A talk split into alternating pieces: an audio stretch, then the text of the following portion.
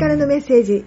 今日も引き続き私のお友達の吉澤美香さんにまたお話を聞きたいと思います。またよろしくお願いいたします。こちらこそよろしくお願いします。なんか前回も楽しい話やったんですけど、えー、と今回のお話はちょっといつも聞いてびっくりですけどあの息子さんのあはい。ことで なんかそれ絶対ちょっとね、話聞きたいなと思う人いるいるんちゃうかなと思って無理やりになんか話してもらいますけど、えー、と今はなんかあの馬か大間の関係のお仕事で、はい、はい、そうですね。JRA に勤めてますね。もともと子供の時に5歳の時にオグリキャップが好きになって幼稚園の時そのそれから馬が好きで好きで、うん普通のお家にはないような馬のぬいぐるみしか家になく ウルトラマンもなければ仮面ライダーもなく、うんうん、競馬の馬の身に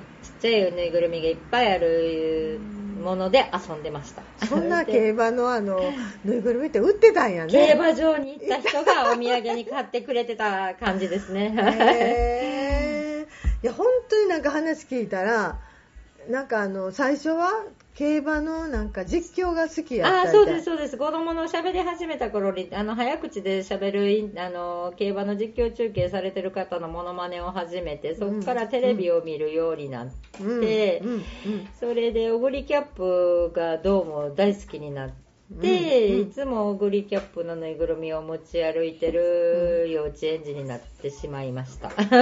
で、なんか字覚えたんも、そう競馬新聞あそうですそうです。競馬ぶえーと、スポーツ新聞のカタカナで、うん、競馬の馬の名前でカタカナを覚えた 幼児でした。もうすごいですね。もうそれから今おいくつですか？38歳になりました。もうずっと馬本当に一筋。そうですね。でもともと馬っていうのはしょあのそんなに近くにいないのでうん、うんうん。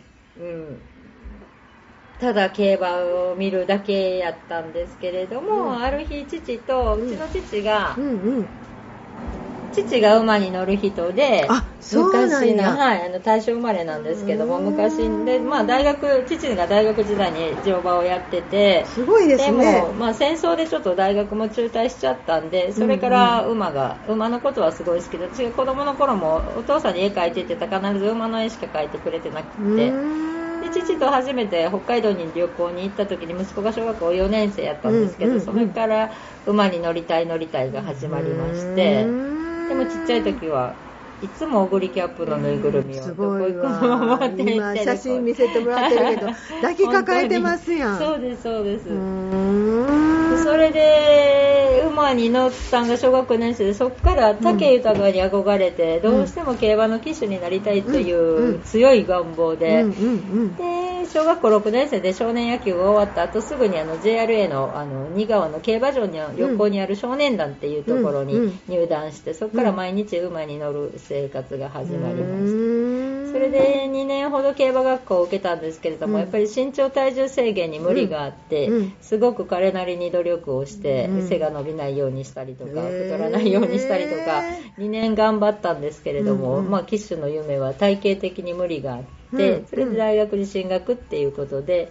で専修大学の馬術部に入り、でまあ首相を務めて。てからの JRA の入社になって、うん、でそこから現在までずっと馬にはあのレースではないですけれども、うん、総合馬術っていう方の,、あのホースライダーをやってます。なんか教えることもされたり？あそうですね。だから結局あの競馬学校には入れなかったんですけれども、うん、逆に、えーと、JRA の管轄ですので、うん、そちらの教員として何年間か教える方の立場であの自分が入れなかった競馬学校での教官を2年ほど務めてましたで今現在なん。かあのやっぱりレースとかそうですね。今前回やりましたアジアのオリンピックに総合馬術の方で、うん、えっと、出場しまして、うん、この度めあのありがたいことに個人で銅メダルいただきました素晴らしいですね。で日本はあのチームジャパンでは銀を取れたので、うん、まあ、金には届かなかったんですけれども、まあ、メダルを持って帰れたっていうことで、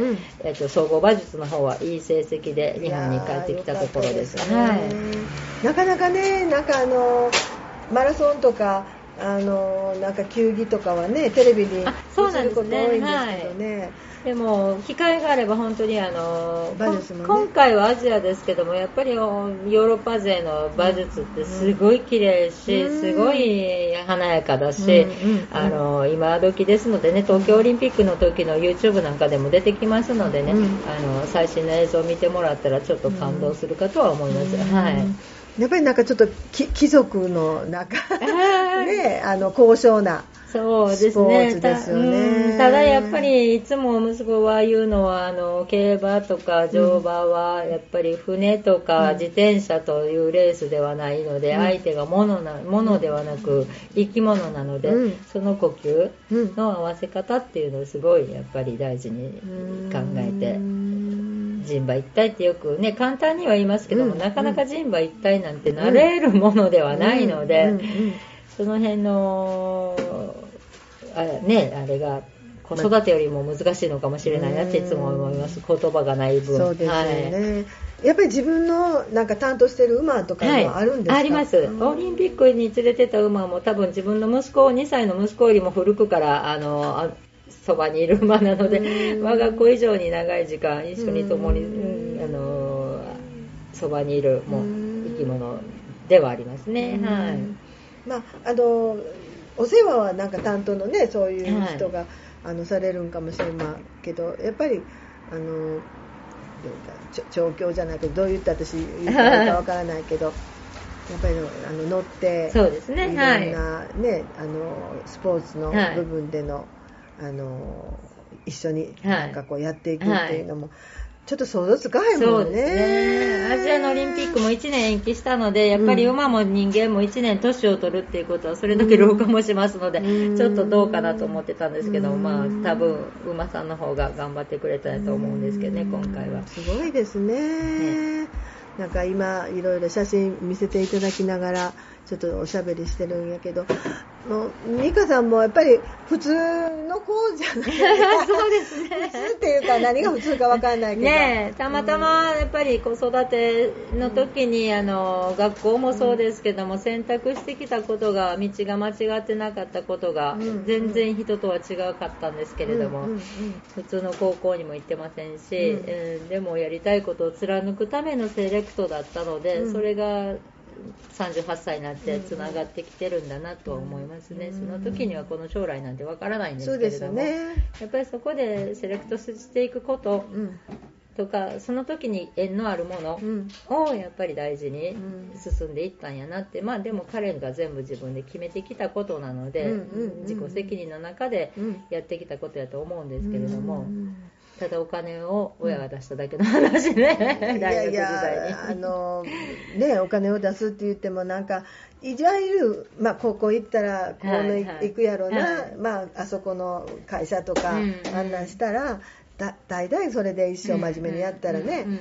あんたやろなっていうかいうセレクトはい。ではなく、はい。やっぱりこうあのまあ美香さんのところももうおお父さんはそうやって馬に乗ってらっしゃったけど仕事ではなかったと思うのでそうですねね。昔の人なんでね多分もう蔵もなしで多分農家,、ん農家的な家だったから、うん。自宅にの周りにいた馬にひょいと乗ってた感じだとは思うんですけどね、父なんかはね。まあ、それが仕事になって、それで成功するっていうところはやっぱり息子さんにもかけたみたいやね。そうですね。うん。なんか多分そういう縁があってうまくうん。いけたのかなとは思うんですけれどもでも親が決めていくことではないと思うので、これからも今ねここのご縁に来られる子育てで悩んでらっしゃるお母様方もいっぱいいらっしゃいますけれども、うん。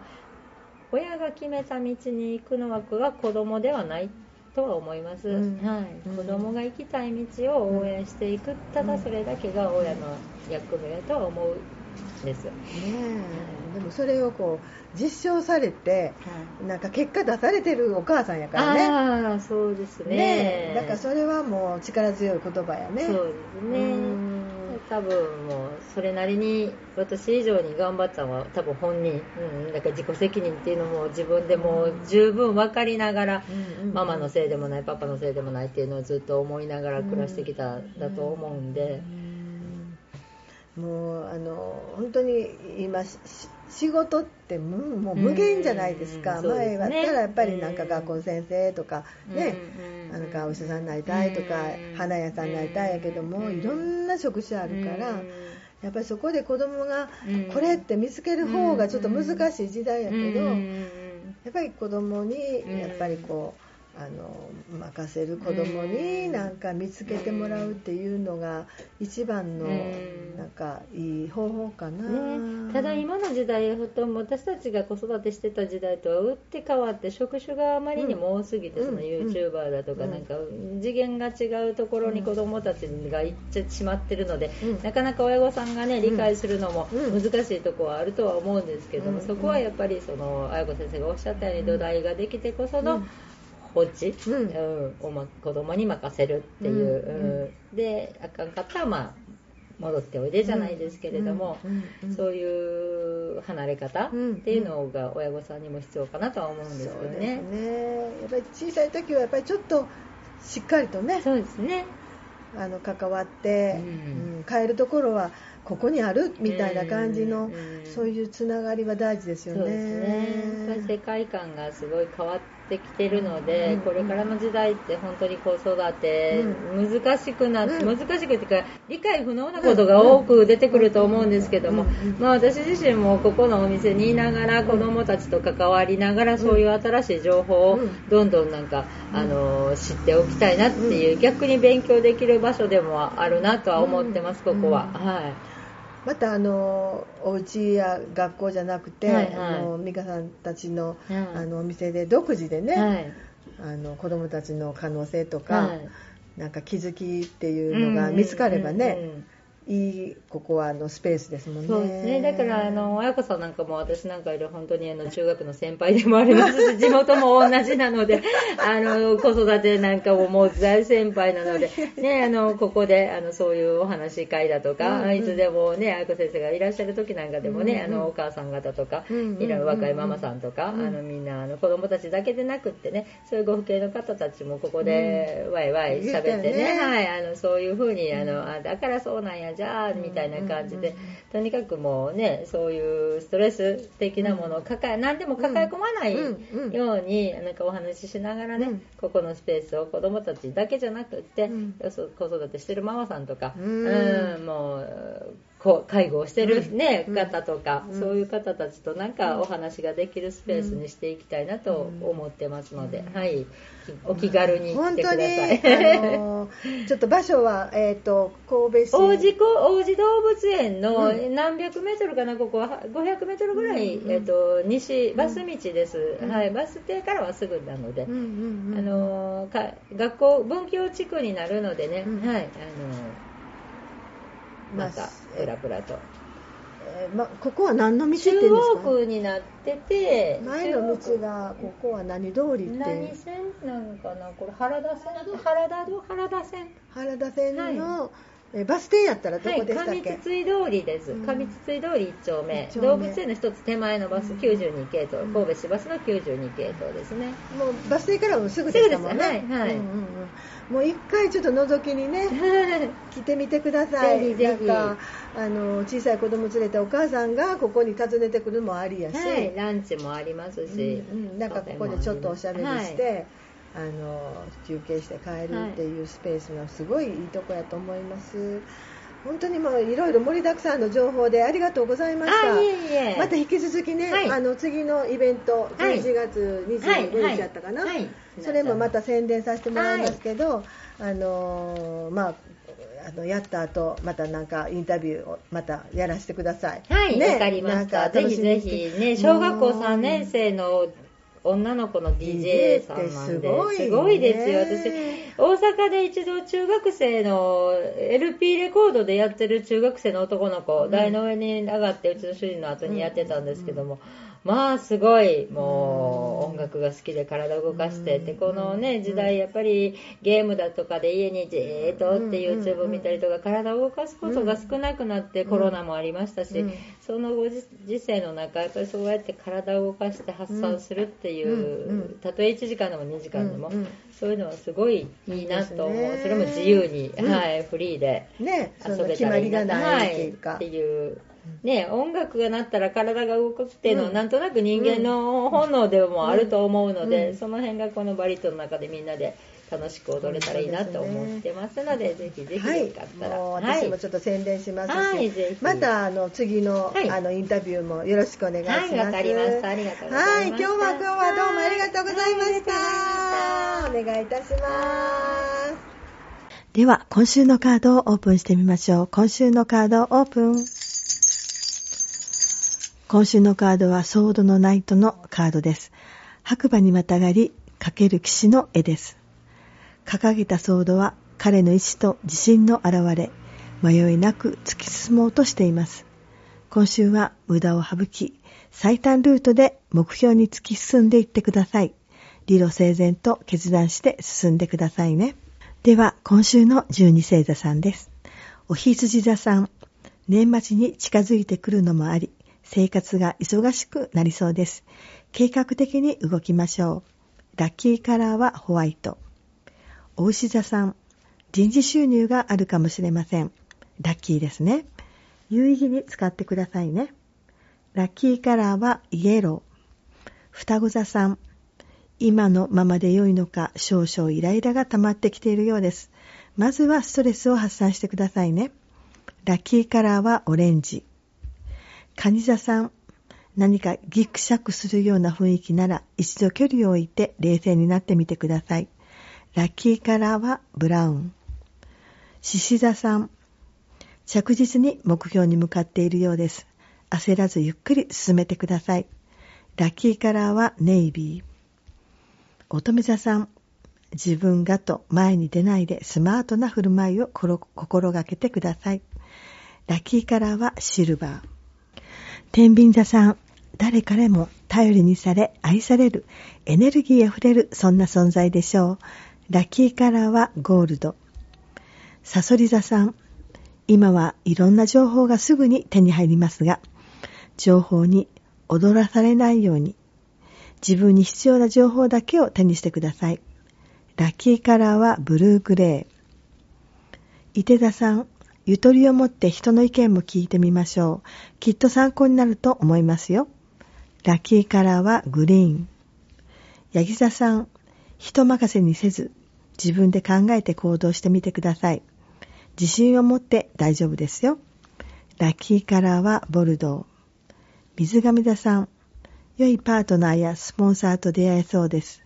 良い関係で仕事に取り組んでくださいね。ラッキーカラーはグレー。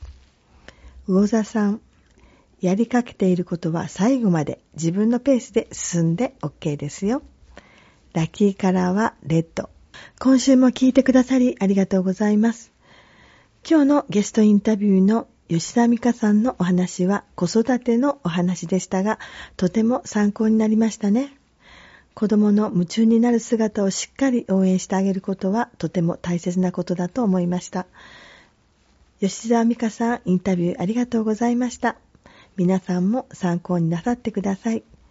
では今週も良い1週間になりますように、急に寒くなりましたので、お体に気をつけてまた来週お会いしましょう。